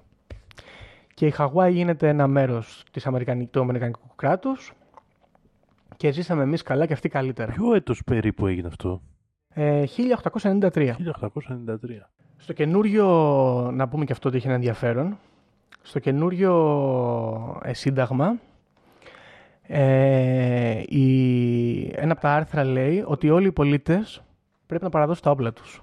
Επίσης, ότι η Χαβάη είναι, ε, υπόκειται σε σε στρατιωτικό νόμο και το ενδιαφέρον είναι ότι αναγνωρίζεται απευθείας από όλα τα κράτη τα οποία είχαν πρεσβείες εκεί ως αμερικανικό έδαφος, αλλά η Αμερική καθυστερείς 48 ώρες να την αναγνωρίσει και την αναγνωρίζει τελευταία. Πονηρό. Και κάπως έτσι τελειώνει η φάση. Ε, έχεις σχολεία; Είναι πολύ ενδιαφέρουσα ιστορία γενικά. Και νομίζω ο μεγάλος χαμένος αυτής της ιστορίας είναι ο βασιλιάς Καλακάουα. Που πέθανε, πέθανε γιατί αυτός, ναι. ο- εκτός του ότι πέθανε σε νεαρή σχετικά ηλικία, δεν ξέρω πόσο για την εποχή νεαρή ήταν, αλλά 94, κα- Ναι, εντάξει, οκ. μικρός. ε, ο άνθρωπος αυτός εμπιστεύτηκε κάποιους ανθρώπους να τον φέρουν στην εξουσία. Οι ίδιοι τον προδώσανε, του κόψανε και τα πάρτι του. Δηλαδή είναι προδομένος από την απληστία του. Δυστυχώς αυτός ο άνθρωπος είναι τραγικός ήρωας έτσι κάπως της... ε, Ναι, γιατί το θέμα με το βασιλιά αυτό είναι ότι δεν είχε και κανένα μεγάλο κόμμα. Δεν κόπτονταν, πιστεύω, τόσο πολύ όσο η αδερφή του τουλάχιστον. Ε, Και ο μόνος λόγος που παραδόθηκε ήταν ότι δεν μπορούσε να κάνει κάτι άλλο. Ναι. Αλλά δεν τον ενοχλούσε κιόλας, πιστεύω. Τόσο, ναι, δεν- τόσο δεν, πολύ. δεν τρελάθηκε, λες. Αφού είχε συνεργαστεί μαζί τους. Ναι, αρχικά είχε συνεργαστεί Ναι, μαζί τους τους. ήξερε, Ακριβώς. δεν ήτανε. Γνωρίζονταν. Απλά δεν, δεν είχε καταλάβει κάπως λάθος τη θέση που του προσφέρανε νομίζω. Να εκεί μπερδεύτηκε νομίζω. και- Μπορεί, μπορεί. και την πάτησε. Επίσης το άλλο ενδιαφέρον είναι ότι όσο έχουμε κάμε χαμέχα, πάει τρένο. Δεν δίνουνε. Όσο έχουμε καμεχαμέχα, δεν με Ναι, παραδείγουν. δεν παραδίδουνε. Οπότε μήπως ε, ήταν ζήτημα ονόματος αυτά τα προβλήματα που δημιουργήθηκαν στη Χαβάη. Και άμα υπήρχε απόγονος καμεχαμέχα, μέχρι σήμερα να ήταν ανεξάρτητο κράτος η Χαβάη και να είχαν κρατήσει. Επίσης, τι τρελοί τύποι που δεν έχουν ιδιοκτησία. Μάκα, είμαστε βαρεμένοι εμείς στη Ναι, Δύση. ε. είδες μαλάκα φοβερό. Και ώρες-ώρες σκεφτόμουν, εντάξει, μωρέ, οι Χαβανέζοι μας τα έχουν πρήξει με τα πνεύματα και τους προγόνους και το ένα και το άλλο. Οκ, ξέρω εγώ. Αλλά προωθημένα πράγματα. Θα μου πεις Ινδιάνικα πράγματα. Εντάξει, είναι πολύ μακριά από εμά, γιατί εμείς ήδη από την αρχαία ελληνική παράδοση και όσο και να μας αρέσει και αυτά, υπάρχει ιδιοκτησία και είναι πολύ σημαντική για την οργάνωση της κοινωνίας. Ναι. Εμένα ξέρεις τι μου κάνει εντύπωση; Η έννοια της ιδιοκτησίας στο μυαλό μου ξεκινάει όταν αρχίζουμε να καλλιεργούμε. Κάποιος αποφάσισε ότι αυτό είναι δικό μου, αυτά τα σιτηρά είναι δικά μου, εδώ τα αποθηκεύουμε, η αποθήκη είναι δική μου κτλ. Αυτοί πώς κάνανε καλλιέργειες χωρίς να έχουν ιδιοκτησία γης; Ναι, θα είχαν κάποια κοινή συμφωνία, κάποια... Είναι πραγματικά... ε, αν είναι από τα αρνητικά το ότι επικράτησε ο δυτικός κόσμος, καλός ή κακός και η δυτική λογική σε πολλά πράγματα οργάνωσής μας, είναι ότι έχουμε χάσει λίγο αυτές τις ιδέες και δεν ξέρω αν μπορούμε να τις ξαναβρούμε, γιατί είμαστε όλοι, ξέρεις, συνεχιστές αυτής της παράδοσης πλέον και δυστυχώς όχι μόνο στο δυτικό κόσμο. Ναι, νομίζω ότι είναι λίγο απίθανο Ναι, να, ναι. το- να, να ξαναγυρίσουμε πίσω. Γιατί γλυκαίνεσαι. Άμα μάθεις ότι μπορείς να έχεις κάτι δικό σου, το θέλεις. Πρέπει να μην γεννηθεί δηλαδή εξ αρχής η ιδέα. Και στο σοσιαλισμό υπάρχει ιδιοκτησία, Ναι, απλά ναι. είναι του κράτους. Είναι ολονόνας. Άμα αυτό είναι λίγο και το όνειρο το κομμουνιστικό, ότι θα βρούμε εμείς την πρακτική για να Για το, το επόμενο ξαναξεχάσουμε. Ναι, για το επόμενο Για να το βήμα. ξαναξεχάσουμε, ας πούμε. Άρα, σαν ε, ενδιάμεσο βήμα, ας πούμε, θα πούμε ότι τα έχουμε όλοι μαζί, τα έχει το κράτος όλα. Λοιπόν, ε, Αμερικάνοι όπως πάντα λινάτσε, μια ζωή τους ξέρουμε, δεν είναι. Είναι η πρώτη τέτοια Είναι, πονηριά αυτό, και- αυτό ήθελα να πω. Είναι η πρώτη λοιπόν ε, δο, δολοπλοκή ανάμειξη των Αμερικάνων στο να ρίξουν ξέρω εγώ, μια κυβέρνηση ενός ε, κράτους ε, γειτονικού. Και αποφάσισαν ότι τους άρεσε. Ακριβώς. Και μετά έρχονται διάφορα παιδιά. Χιλή, Βενεζουέλα, Κολομβία, Μεξικό. ε, Έχουμε, παίζουν μπαλίτσα. Βιετνάμ, Ιράκ. Απο- αποφάσισαν ότι είναι μια καλή μπίζνα και το συνέχισαν και το συνεχίζουν βασικά μέχρι και σήμερα γιατί Ναι, ναι. Πάει τρένο αυτό το, το σκηνικό. Ε, βέβαια, εδώ να πούμε ότι η τακτική εδώ των Αμερικάνων και δεν είναι θα μπορούσε, αλλά δεν είναι κατά τόσο γεννημένη, ας πούμε. Είναι κάπως πιο αυθόρμητα εδώ. Ε, είναι κλασική πολεμική τακτική του να προστατέψω το λαό μου σε, αυτή, σε αυτό το μέρος, τη μειονότητά με- μου. Και τώρα στη Ρωσία αυτό υποτίθεται ναι, είναι ναι, το ναι, ναι. concept. Ότι έχουμε μειονότητα που. και η Ελλάδα με την Τουρκία τον ίδιο πόλεμο Ναι. έκανε, ας πούμε, κατά κάποιο τρόπο. Ναι, εντάξει. Βέβαια, Δεν είναι δεν όλες τις είναι- περιπτώσεις το ίδιο. όχι, γιατί θέλω να πω ότι στη Χαβάη αυτοί ήταν οι πλούσιοι τύποι που ορίζαν την οικονομία και οι άλλοι Ναι, ναι. πήγαν εκεί με το, με το Αβέροφ και τους λένε Μην πάτε και κάνετε μαλακία στην, στην ε, αστική τάξη, θα σα γαμίσουμε. Επίσης αυτό, εμένα αυτό το επεισόδιο μου δίνει μια εντύπωση, ας πούμε, ότι η Βασιλεία ίσως ήταν προτιμότερη για αυτό το τέτοιο. Και δυσκολεύομαι που το λέω. Δεν έχω Ε, πολύ καλή είδες, σχέση με τους αυτό, αυτό, βασιλιάδες. αυτό ήθελα να πω. Ότι φαίνεται εδώ ο Βασιλιά να είναι πιο καλοκάγαθο τύπος από ό,τι περιμένεις. Ναι, αλλά ξέρεις ποιο είναι το ζήτημα; Το ζήτημα εδώ είναι λίγο, ε, ας το πούμε, πατριωτικό, εθνικό. Γιατί α, ο βασιλιάς όπως κάνει ήταν η οργάνωση και αυτό είναι ένα σημαντικό ζήτημα εδώ ότι δεν είναι απαραίτητα παρόμοια βασιλεία με αυτή που έχουμε στο δυτικό κόσμο. Μπορεί να έχει διαφορετικές συνθήκες και μου έχει δημιουργηθεί το ενδιαφέρον να κάτσω να μάθω περισσότερα για αυτή τη μορφή οργάνωσης και τι είχαν εκεί πέρα ας πούμε και τι σημαίνει βασιλιάς σε αυτό το μέρος το οποίο τον απέκτησαν και σχετικά πρόσφατα. Δηλαδή πριν πώς Αυτό διοικούνταν. είναι, είναι μια μικρή, είναι 100 χρόνια Ναι, ναι, δυναστεία ναι. αυτή, ας πούμε. Πριν δεν ξέρω τι κάνανε, αλήθεια. Θα είχαν κάποια πιο. Βέβαια δεν ήταν και βασίλειο, αλλά δεν ξέρω αν ήταν. Δεν θα ούτε είχαν κράτος. ενωθεί. Θα ήταν πόλεις με τους σοφούς του χωριού, ας πούμε και τέτοια. Κάτι τέτοιο, ναι. Που είναι ωραία οργάνωση αυτή. Εγώ είμαι υπέρ. Είσαι υπέρ. Ναι. Ναι. Ξέρεις γιατί. Γιατί είμαι υπέρ. Γιατί βρίσκει μια δουλειά στους γέρους. Σωστό. Είναι πολύ σημαντικό. Γιατί οι γέροι και οι γριές που δεν μπορούν να κάνουν πολλές δουλειές, τους λες εσείς θα διοικείτε. Εμείς Ναι. που δουλεύουμε, θα τα σκέφτεστε εσείς που είστε γέροι και γριές και δεν μπορείτε να δουλέψετε και εμείς θα δουλεύουμε. Ναι, βέβαια τώρα λέμε κλειδώσει τους γέρους και πάρτε τους ταυτότητε να μην Ακριβώς. ψηφίσουν. ε. δεν ξέρω. δηλαδή. Ναι, γιατί δεν διοικούν, ψηφίζουν. Και εδώ είναι σημαντική, έχει σημαντική Είναι, δια- διαφορά. έχει, έχει διαφορά μεγάλη ισχύ. Έτσι. Πάντως, ε, δεν ξέρω, ενδιαφέρον, λίγο στενάχωρο, λίγο στενάχωρο για τους Χαβανέζους. Περίμενα να το κάνω λίγο ακόμη πιο στενάχωρο. Λοιπόν, ο πρόεδρος αυτός, ο οποίος ε, είχε μπλακεί εδώ πέρα, να σου πω αμέσως, λέγεται Χάρισον. Δεν τον είχα ξανακούσει, να σου πω την αλήθεια. Ε, μ, κάτσε να δω. Μπέντζαμιν Χάρισον. Και θέλω να δω σε ποιο κόμμα ανήκει. Γιατί υποψιάζομαι ότι είναι δημοκρατικός. Δεν λέει. Τέλος πάντων. Ε, τον διαδέχεται, και αυτό έχει λίγο ενδιαφέρον, ο Γκρόβερ Cleveland. Ωραία. Αυτός είναι δημοκρατικός. Και ο Grover Cleveland ε, δεν ήταν πολύ ψημένος με την κατάσταση. Και μάλιστα όταν έγινε αυτή η ανατροπή, εκεί σε αυτό το 48 ώρα που θέλανε να τους ε, αναγνωρίσουν οι Αμερικάνοι και να αναγνωρίσουν ουσιαστικά το annexation, έτσι. Έφυγαν ντουγρού, τύπου την επόμενη, μετά από μια εβδομάδα από το πραξικόπημα αυτό για να φύγουν στην Αμερική να τους παραδώσουν χαρτιά και πήγαν, ξέρω εγώ, τρέχοντας οι Αμερικάνοι πολιτικοί, αυτοί που αναφέραμε πριν, στη Γερουσία και τους παρουσιάσαν ε, νομοθετική διάταξη ουσιαστικά να την περάσουμε γρήγορα γρήγορα γιατί ένα μήνα μετά άλλαζε ο πρόεδρος. Και θα, θα αναλάμβανε ο Cleveland και δεν ξέρανε αυτός τι θέλει να κάνει. Όταν λοιπόν ανέλαβε ο Cleveland στην αρχή ε, έκανε το εξής. Έκανε μια έρευνα. Βασικά το έκανε scrap τη φάση και τους λέει: Δεν θα, το, δεν θα αποφασίσουμε εδώ πέρα τώρα έτσι στο πόδι, άμα θα τους κατακτήσουμε ή όχι. Θέλω να γίνει μια έρευνα πάνω στο ζήτημα.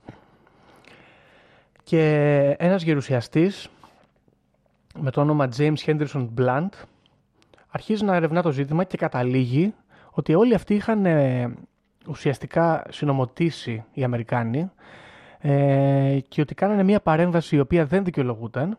Δεν υπήρχε κανένα ζήτημα ε, προστασίας Αμερικάνων πολιτών στη Χαβάη. Ότι κάναμε πάρα πολύ μεγάλο κακό στον ε, Χαβανέζικο λαό. Έχουμε παρέμβει σε ένα κράτος το οποίο δεν έχουμε κανένα πρόβλημα μαζί του. Και ότι πρέπει να, να επαναφέρουμε τη μοναρχία. Ωραία.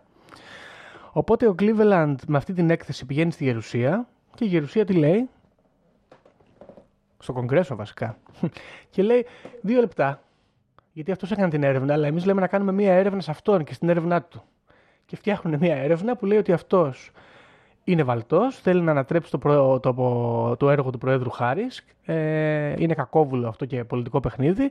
Και εδώ, εδώ, εδώ, εδώ και εδώ λέει ψέματα, κάνουν κάτι πλαστογραφίες, φέρνουν κάτι ψευδομάρτυρες και βγάζουν την έρευνα αυτού ε, ε, άκυρη και χωρίς να μπορεί πλέον να καταργήσει το πραξικόπημα που κάνει ουσιαστικά ο πρόεδρος Cleveland, αναγκάζεται να δεχτεί το annexation. Και μάλιστα λέει ότι όταν αυτός πήγε στη Χαβάη, ο γερουσιαστής, έβλεπε παντού να έχει αμερικανικές σημαίες, δεν είχε σημαίες της Χαβάης. Ε, ενώ υποτίθεται ότι το πραξικόπημα είχε γίνει από Χαβανέζους για Χαβανέζους και έπειτα ζητήσανε να ψαρτηθούν στην Αμερική. Και πήγε εκεί πέρα και άρχισε να τους κράζει και τους λέγε κατεβάστε τις σημαίες, θα γίνουμε ρεζίλοι διεθνώ και τέτοια πράγματα. Και τελικά ο πρόεδρος Cleveland τέλος πάντων δέχτηκε το annexation. Το, ενδια- το ακόμα χειρότερο κερασάκι στην τούρτα, γιατί παραλίγο να σωθεί η φάση δηλαδή, είναι ότι ο Κλίντον, για κάτσε να το διασταυρώσουμε, νομίζω το 1993, να το εδώ είμαστε, το 1993 λοιπόν, στην εκατοστή επέτειο, ο Κλίντον υπογράφει ένα νόμο ε, με τον οποίο λέει συγγνώμη, κάναμε μαλακία. Πλέον όμως η Χαβάη έχει γίνει η πεντηκοστή πολιτεία της Αμερικής και δεν τίθεται κανένα ζήτημα, ούτε μοναρχία, ούτε τίποτα.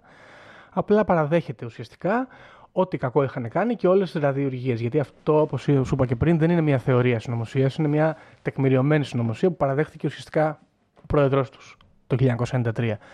Αυτό που κάνει ακόμα πιο στενάχωρο το γεγονός ότι παραδέχτηκαν τις μαλακίες τους και δεν υπήρχε καμία επίπτωση είναι το 1993 η CIA σχεδίαζε να κάνει πραξικόπημα στο Ιράκ.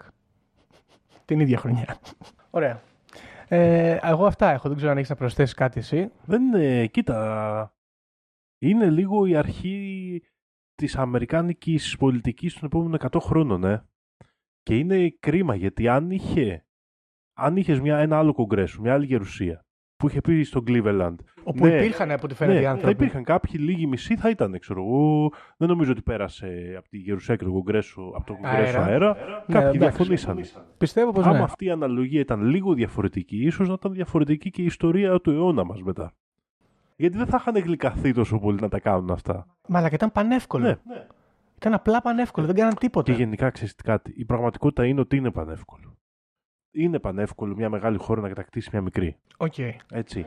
Και Είναι, εκείνη ναι. την εποχή που ακόμα τα... δεν έχουν φτιαχτεί τα οικονομικά και ή... δεν είμαστε αυτή τη στιγμή που υπάρχουν οικονομικοί δρόμοι, είναι καθιερωμένοι. Ήταν ευκίνητη αυτή η δρόμη τότε. Το να κατακτήσω τον άλλον, ας πούμε. Όχι. Να, του- να φυτέψω την κυβέρνηση, και, μάλλον. Όχι μόνο και να πάρω κέρδη από εκεί. Μμ. Ήταν λίγο ευκίνητο. Δηλαδή τώρα έχουμε περιοριστεί στα πετρέλαια, ας πούμε, και σε αυτά της Μέσης Ανατολής. Δεν είναι τόσο εύκολο γενικά. Δεν θα πας για καλλιέργειες να κατακτήσεις κάτι. Είναι ήδη τοποθετημένες καλλιέργειες στο, στο χρειάζεται πολιτική παγκοσμιοποιημένο εκτροπή. σύστημα, Ναι, ναι, ναι. ας πούμε. Έτσι, ήταν στην Ουκρανία, ξέρω εγώ. Δεν ξέρω, λες να θέλεις τι καλλιέργειες τώρα ο Πούτιν στην Ουκρανία. Μπορεί. Μπορεί, ξέρω εγώ. Νομίζω ότι δεν χρειάζεται. Δεν είναι τόσο απαραίτητο όμως. Δεν το, δεν το κάνεις γι' αυτό. Δεν... Το κάνεις κάνεις πόλεμο για να κάνεις καλύτερες συμφωνίες, ας πούμε. Τώρα. Στα ήδη καθιερωμένα εμπορικά συμφέροντα. Εγώ νομίζω ότι οι πόλεμοι γίνονται για να εκτονώσουν τις οικονομίες πλέον. Και αυτό σε έναν βαθμό μπορεί. Δεν ξέρω αν έχουν φτάσει σε τέτοιο επίπεδο μετανάλυση οργανωμένο πολιτικό, αλλά μπορώ να το πιστέψω. Τέλος πάντων, σε κάθε περίπτωση αυτή είναι η πρώτη. Είναι εκεί που ανοίγει το κουτί της Πανδώρας, ας πούμε. Ε, και είναι και η, η- η- νομίζω, δεν ξέρω κιόλας έτσι, αλλά αυτή την αίσθηση έχω ότι είναι η πιο εύκολη και η- σίγουρα η πιο ανέμακτη. Δη- Γιατί δεν είναι ότι, ξέρω εγώ, πήγαμε στη Βενεζουέλα, ανατρέψαμε ξέρω εγώ, το καθεστώς και βάλαμε ένα δικτάτορα και τους γάμισε την Παναγία ξέρω εγώ, και 150 χρόνια. Εδώ πέρα δεν, έχει- δεν, ε, δεν άνοιξε ρουθούνη. Εδώ είχε φτιαχτεί ουσιαστικά όμως η τάξη εξουσίας που ανέλαβε. Είχε φτιαχτεί και στο προηγούμενο σύστημα. Ήταν έτοιμη. Ακριβώς αυτό ήθελα να πω. Ότι σε αυτή την ε, όλη ιστορία τραυματίστηκε ένας αστυνομικός. Ε, και μάλιστα με το φόβο αυτού του τραυματισμού και στο τέλος, τελευταίο, όταν είχε φτάσει στο ναυτικό, δεν μπορούσαν οι άλλοι να κάνουν τίποτα. Ήταν, ο πρώτος φόβος ήταν μην κάνουμε πόλεμο και ο δεύτερος είναι, οκ, ξέρω εγώ, μας έχουν, έχει τραυματιστεί ένας δικός μας, άμα τραυματίσουμε κι εμείς κάποιον, ξέρω εγώ, ή σκοτώσουμε, θα γίνει εδώ πέρα, ξέρω εγώ, θα πνιγούμε στο αίμα. Ε, Εντάξει, όμως αυτό είναι. δε- Εγώ δεν μπορώ να το αφαιρέσω ότι ένας από τους λόγους που δεν θέλανε να γίνουν οι πόλεμος και νομίζω και από τη μεριά των Χαβανέζων αλλά και των Αμερικάνων που είχαν συμφέροντα εκεί είναι ότι αυτοί οι άνθρωποι είχαν σχέσεις. Ναι, ακριβώς. Εκεί θέλω να καταλήξω ότι τώρα, σήμερα, μπορεί να συμβαίνουν αντίστοιχα πράγματα και μπορεί να πει κάποιος, ας πούμε, ότι το... στην εποχή του δημοψηφίσματος στην Ελλάδα ξέρω, έγινε μια αντίστοιχη εκ- ε, έγινε μια εκτροπή θεσμική.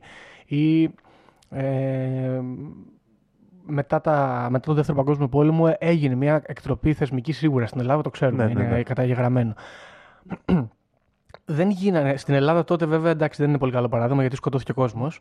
Αλλά ας πούμε στα, στα σύγχρονα χρόνια τώρα, όπου ανεβοκατεβαίνουν οι κυβερνήσεις στην Ελλάδα για πλάκα του, ξέρω εγώ, ειδικά στα χρόνια των μνημονίων που ερχόντουσαν εδώ πέρα οι Υπουργοί Εξωτερικών άλλης χώρας και Οικονομίας και ορίζανε πώς θα νομοθετείς. Άρα άμεσα παρεμβαίνανε στο ποιος θα εκλεγεί κιόλας. Από, διαλέγανε ποιος τους αρέσει και ποιος δεν τους αρέσει.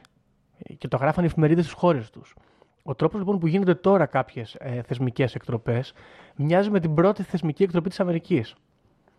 Πήγαν εκεί πέρα και δεν πολεμήσανε, δεν φυτέψανε κάποιον. Πήρανε το ήδη υπάρχον πολιτικό κατεστημένο, οικονομικό μάλλον κατεστημένο, και το φυτέψανε ως κυβέρνηση γιατί ήταν στα συμφέροντά τους. Εντάξει, κοίτα, αυτό σίγουρα έχει γίνει και σε άλλα μέρη.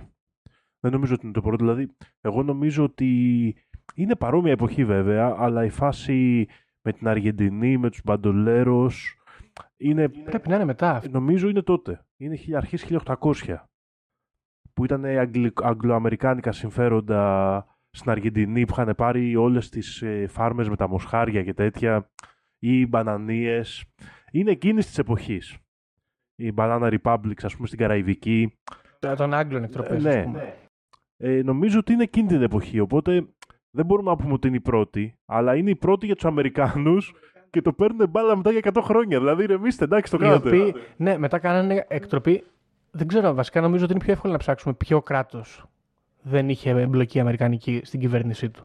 Είχε, ξέρω εγώ, Χι- Χιλή, ε, Κούβα, Μεξικό, Βενεζουέλα, Κολομβία. Ελλάδα θυμολογείται έντονα. Κορέα. Ελλάδα με, τη- με τη Χούντα. Τι θυμολογείται έντονα. Βγήκαν τα, χαρα- τα χαρτιά της CIA τώρα με τον Βασιλιά. Τώρα με τον Βασιλιά το διάβασα. Που έλεγε, ξέρω εγώ, ότι. Και πρόσεξε, όχι για κανέναν άλλο λόγο, για, το, για την κομμουνιστική απειλή. Ναι, ναι, ναι, ναι. ναι. Εντάξει. Το, το πήρανε σαν καλή. Τέτοιο φτιάξανε black sites μετά σε όλο τον κόσμο, παιδιά. Ε, τότε όμως, εντάξει, ήταν, α, ε, γι' αυτό λέω ότι ε, α, η περίπτωση της Χαβάης είναι πα- ενδιάμεση, γιατί μας θυμίζει λίγο και την προηγούμενη εποχή. Όπου πάω, αποκτώ συμφέροντα, γιατί αυτό το μέρος είναι πλούσιο σε κάτι που δεν έχει στη χώρα μου, άρα εγώ πουλάω αβέρτα Ναι, ναι. στη χώρα μου και βγάζω πολλά λεφτά και θέλω με κάποιο τρόπο να έχω εξουσία σε αυτό το μέρος για να βγάλω περισσότερα. Και το άλλο που είναι πλέον κάνω ό,τι θέλω, κάνω τον πόλεμο μόνο μακριά από το σπίτι μου, εκτός άμα είναι στο εσωτερικό τύπου war on drugs, war on terror, ναι. Άλλο αυτό. Και ναι, Χαβανέζι παιδιά. Εμένα μου αρέσει το Λίλο και Stitch. Το Λίλο και Stitch και φαντάσου πόσο καλύτερο θα ήταν το Λίλο και Stitch άμα οι Χαβανέζοι είχαν ακόμα βασιλιά. Θα το είχαν φτιάξει οι Χαβανέζοι και όχι οι Αμερικάνοι της Disney. Ο Χάνες σημαίνει οικογένεια. Ναι. Και οικογένεια σημαίνει δεν μένει κανένας πίσω. Τέλειο. Ωραία. Ναι, κοίταξε, είναι στενάχωρο. Είναι στενάχωρο γιατί είναι, μο- είναι αρκετά μοντέρνο επίσης και πάνε και γαμάνε κάτι ψιλοϊθαγενεί ουσιαστικά, ρε παιδί μου. Τώρα οι άνθρωποι ήταν αγροκαλλιεργητές ζάχαρης που μέχρι πριν από 50 χρόνια δεν γράφανε, ξέρω εγώ. Δεν είναι, ε, Γιώργο. Ήταν spiritual και έτσι, ενώ ότι δεν είναι κρίνα αμαρτία χειρότερη. Ναι, μα, για μένα αυτό είναι. Η αμαρτία είναι όταν πας και πηγαίνεις τόσο τυφλωμένος από τον τρόπο ζωής σου που έχουμε καταντήσει πλέον να μας βασανίζει κιόλας. και δεν κάθεσαι να δεις πώς ζουν αυτοί οι άνθρωποι χωρίς ιδιοκτησία; Εμένα με έχει, ας πούμε, με έχει συγκλονίσει αυτή τη στιγμή. Πώς ζουν αυτοί οι άνθρωποι χωρίς ιδιοκτησία που καλλιεργούν. Άρα πάνε και καλλιεργούν όλοι μαζί. Έχουν συμφωνήσει ότι α, εγώ πάω σε αυτό το χωράφι με αυτόν και με αυτόν και με αυτόν. Ναι, και τώρα μοιραζόμαστε πήρα- έτσι τη ζάχαρη. Ο- Θα φύγει ο Προτεστάντης από τη Νέα Αγγλία να πάει να μάθει από το Χαβανέζο. Αυτό όμως δεν είναι πρόβλημα. Ε, ο Προτεστάντης από τη Νέα Αγγλία δεν Ναι. σώζεται. Τέλος πάντων, αυτή ήταν η θλιβερή ιστορία της, ε, του εκτρονισμού της μοναρχίας Χαβάης. Ε, έχει, αυτό έχει ένα ενδιαφέρον ότι πόσο διαφορετική είναι η μοναρχία και όντως έχει ένα ίσως έχει ενδιαφέρον να κοιτάξουμε λίγο παραπάνω τι γίνεται με, το, με αυτή τη δυναστεία και πώς ας πούμε τη σκεφτόντουσαν. Γιατί δεν έχει καμία σχέση με τις ε, μοναρχίες της Ευρώπης και νομίζω κιόλας ότι ξέρω, στη Χαβάη πιθανότατα, άμα ρωτήσει ντόπιους ή παλιούς, θα σου μιλήσουν με καλά λόγια για τη δυναστεία αυτήν και κατά πάσα πιθανότητα θα έχουν να σου πούνε και πράγματα. Ενώ τώρα, αν πας να ρωτήσεις ένα βασιλόφρονα στην Ελλάδα, γιατί ψήνεσαι με Γλίξμπουργκ, δεν μπορεί να σου αναφέρει γαμμένο τίποτα. Γιατί είναι Ολυμπιονίκης. Ναι. Συγχαρητήρια. Όχι, δε, και αυτό θέλω να πω ότι κάποιες φορές κάνουμε κάποιες αναλογίες και αυτές οι αναλογίες δεν είναι πάντα σωστές. Δηλαδή όχι βέβαια. δεν Είναι είναι, άλλοι το άνθρωποι, ίδιο ρε. πράγμα ο, η, Βα- ο Βασίλη, η Βασίλισσα Βικτόρια και ο αυτοκράτορας Χάν της Κίνας. Έχουν μια παρόμοια δομή ότι ένωσαν πολύ κόσμο μαζί, ότι έφτιαξαν τεράστιες αυτοκρατορίες, χώρες κλπ. Συγκεντρωτισμούς, Ενώσανε ό,τι πολύ θες, κόσμο ναι. κλπ. Αλλά δεν είναι πάντα το εθιμοτυπικό ίδιο. Και πολύ περισσότερο ξέρεις, εμείς που είμαστε και δυτικοί, δεν είναι όλα όπως ήταν εδώ. Γιατί εμείς έχουμε λίγο αυτή την πετριά. Ότι είναι όλα Ναι, παντού και τα έτσι. παίρνουμε και μαζί μας. Δηλαδή, είναι πολύ περίεργο και είναι πολύ περίεργο που ο, multicul- ο- το multiculti, ας πούμε, έχει ξεκινήσει από εμάς. Που είμαστε το λιγότερο. Ναι. Δηλαδή, τα παίρνουμε όλα μαζί μας. Αλλά παίρνουμε τόσο βασικές παραδοχές που δεν μπορούμε καν να το καταλάβουμε. Ναι, ναι. Εντάξει. Δηλαδή έλεγε ένα ωραίο παράδειγμα που θυμάμαι, το οποίο έχει γίνει τώρα αυτό που θα, θα, το, έχετε, θα το έχετε ακούσει και εσύ Γιώργο, με τους digital nomads που πάνε από εδώ από εκεί ας πούμε και καλά κάνουν, μια χαρά κάνουν. Εγώ δεν το, το ξέρω ότι δεν είμαι αυτής της άποψης, το έχω πολλές φορές, δεν τρελαίνομαι να ταξιδεύω, αλλά μια χαρά είναι αυτή η ζωή, να ταξιδεύεις από εδώ από εκεί να δουλεύεις. Και λέει, έδειχνε, ας πούμε, ξέρω εγώ, είναι αυτά τα οι μπάλες, σαν της Πολωνίας, που είναι κάτι memes. Η μπα... Ναι, ναι, ναι, ναι, ναι. Και λέει, πάμε οι Μεξικανοί, ας πούμε, στην Αμερική. Α, θα γίνω good American για να με θέλει εδώ η κοινωνία, να δουλεύω, μπλα μπλα μπλα. Πάει ο Αμερικάνος αντίστοιχος μετανάστης, γιατί όπως και να το κάνουμε, μετανάστης είσαι. Ναι. Στο Μεξικό. Και λέει, Α, γιατί δεν έχετε εδώ Starbucks. Θα φέρω τα Starbucks, θα πιω τον καφέ μου το πρωί. και λίγο αυτή είναι η φάση μας, δυστυχώς. Ναι. Είδες όμως την digital nomads. Ανεβάζουν τα νίκια, φέρνουν και τα Starbucks. Τέλος πάντων, λοιπόν, αυτή ήταν η στενάχωρη ιστορία, φίλες και φίλοι, της μοναρχία των Καμεχα. Μέχα. Μπράβο. Τι δύσκολα. Είναι, νομίζω από εκεί έχει πάρει το όνομα στο Dragon Ball. Αλήθεια. Τέλειο. Ακόμα καλύτερο. Που ήταν η σχολή Κάμετ της Χελώνας. Ε, αυτή λοιπόν ήταν ε, η ιστορία του πραξικοπήματος. Ε, αυτές ήταν οι πληροφορίες. Αν έχετε κάτι περισσότερο μπορείτε να μας στείλετε. Ε, φίλες και φίλοι, καλή χρονιά. Καλή χρονιά. Επίσης να προσθέσω κάτι τελευταίο εδώ άσχετο με το επεισόδιο. Ε, αυτές τις μέρες το κορίτσι που ισχυρίζεται ότι είμαστε σε δεσμό παίζει στο θέατρο να πάτε να τη δείτε στο Faust.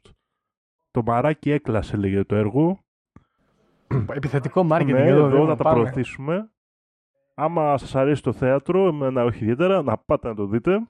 Όχι, δύο λεπτά, δύο λεπτά. Να πω κι εγώ, να κάνω κι εγώ, φίλοι μου είναι. Λοιπόν, εγώ δεν βλέπω θέατρο, είναι χάλια λέω. Αλλά πέρασα καλά. Οπότε πιθανότητα κι εσείς να πάτε. Μμμ.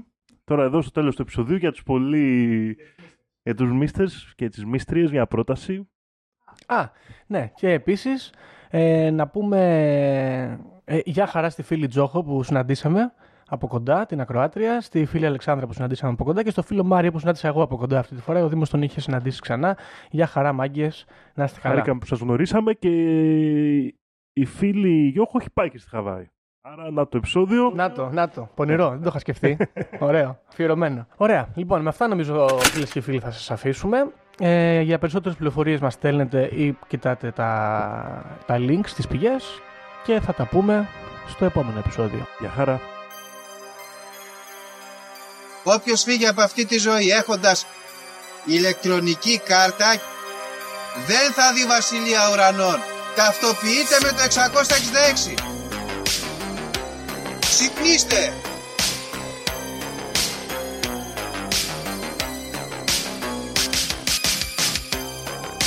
Αν διαβάζεις, ας πούμε, τα σύμπαντα είναι άπειρα.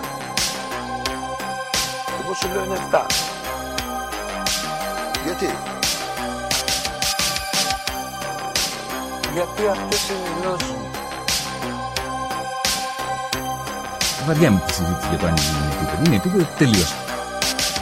Και όποιος πιστεύει το αντίθετο δεν το συζητάμε.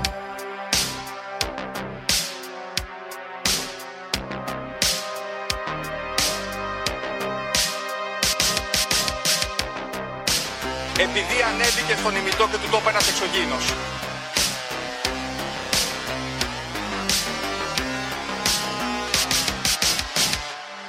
Πραγματική ιστορία κύριε Υπουργέ. Πραγματική ιστορία κύριε Υπουργέ. Πραγματική ιστορία κύριε Υπουργέ.